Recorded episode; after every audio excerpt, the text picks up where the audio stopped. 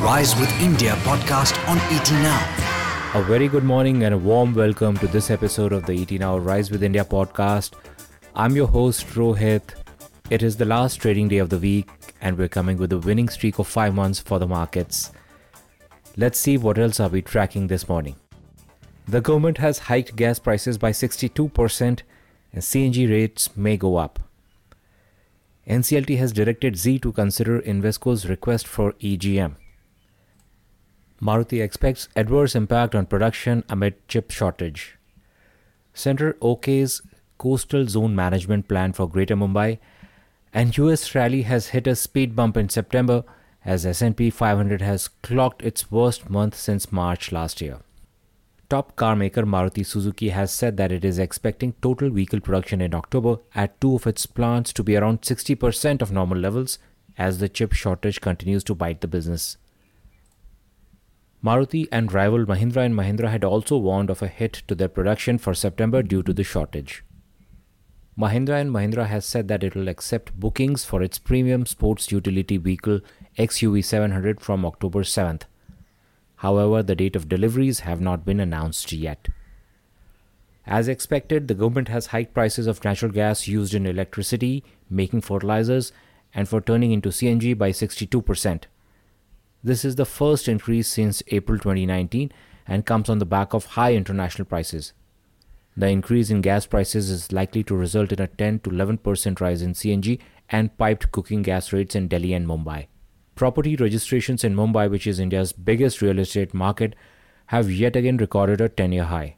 The surge in deal conclusions continued in September, led by low home loan rates and incentives offered by developers.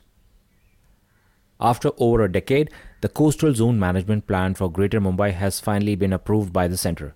This will set the stage for taller buildings near the shore, as developers can now receive two and a half times the construction rights on such plots. The core sector growth has accelerated to 11.6% in August, thus lifting overall output 3.9% higher over the pre pandemic level in August 2019. A 6.9% contraction in August last year has provided a favorable base this year. Core sector output expanded by 9.9% in July. For the sixth quarter in a row, the government has kept interest rates for small savings schemes unchanged. For the quarter ending December 31st, Investors in small savings schemes like PPF and Sukanya Samriddhi will continue to earn the same interest as they were earning during the previous quarter. India and Australia have agreed to sign a comprehensive economic cooperation agreement by the end of the next year. An interim agreement is expected before Christmas this year. The agreement will cover trade in goods and services and a pact on investment as well.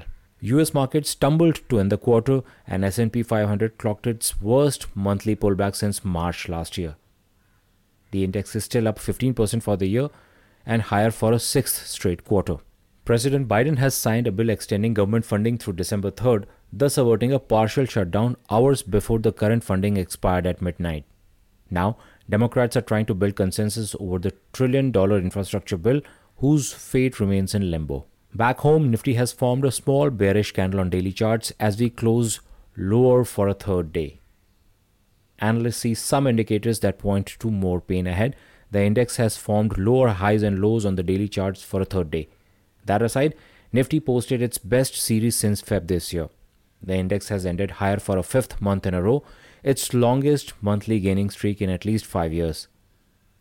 Yesterday also marked the end of the quarter, and Nifty has equaled the longest quarterly gaining streak since March 2015, having ended higher for six quarters. FII's net sold shares worth about 2,220 crore rupees, while DII's net bought shares worth about 100 crore rupees. Let's tell you about the active stocks this morning. The Mumbai bench of the NCLT has directed Zee to consider requisition made by its largest investor to hold an EGM before October 3rd. The offshore investor of Zee argued that the company is not running smoothly as it should have and the shareholders are concerned, hence, they want to remove Puneet Goenka from the board of the company. The tribunal has posted the hearing for the case on October 4th next. The Department of Telecom has issued notices to Vodafone Idea and Bharti Airtel to pay about 3000 crore rupees in penalties within 3 weeks.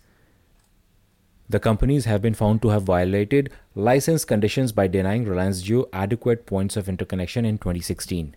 Adani Group has sealed a deal with Sri Lanka Port Authority to develop and run the strategic Colombo Port's West Container Terminal. Adani will be the first ever Indian port operator in Sri Lanka and will have a 51% stake at the port's West Container Terminal. Three state owned lenders, SBI, Union Bank, and PNB, have picked up over 12% stake each in the proposed NARCL. It'll be 51% owned by PSU banks and the remaining by private sector lenders. Canara Bank has expressed its intent to be the lead sponsor of NARCL. The initial public offer of Aditya Birla Sun Life AMC has been fully subscribed on the second day. Most analysts have a subscribe rating on the IPO.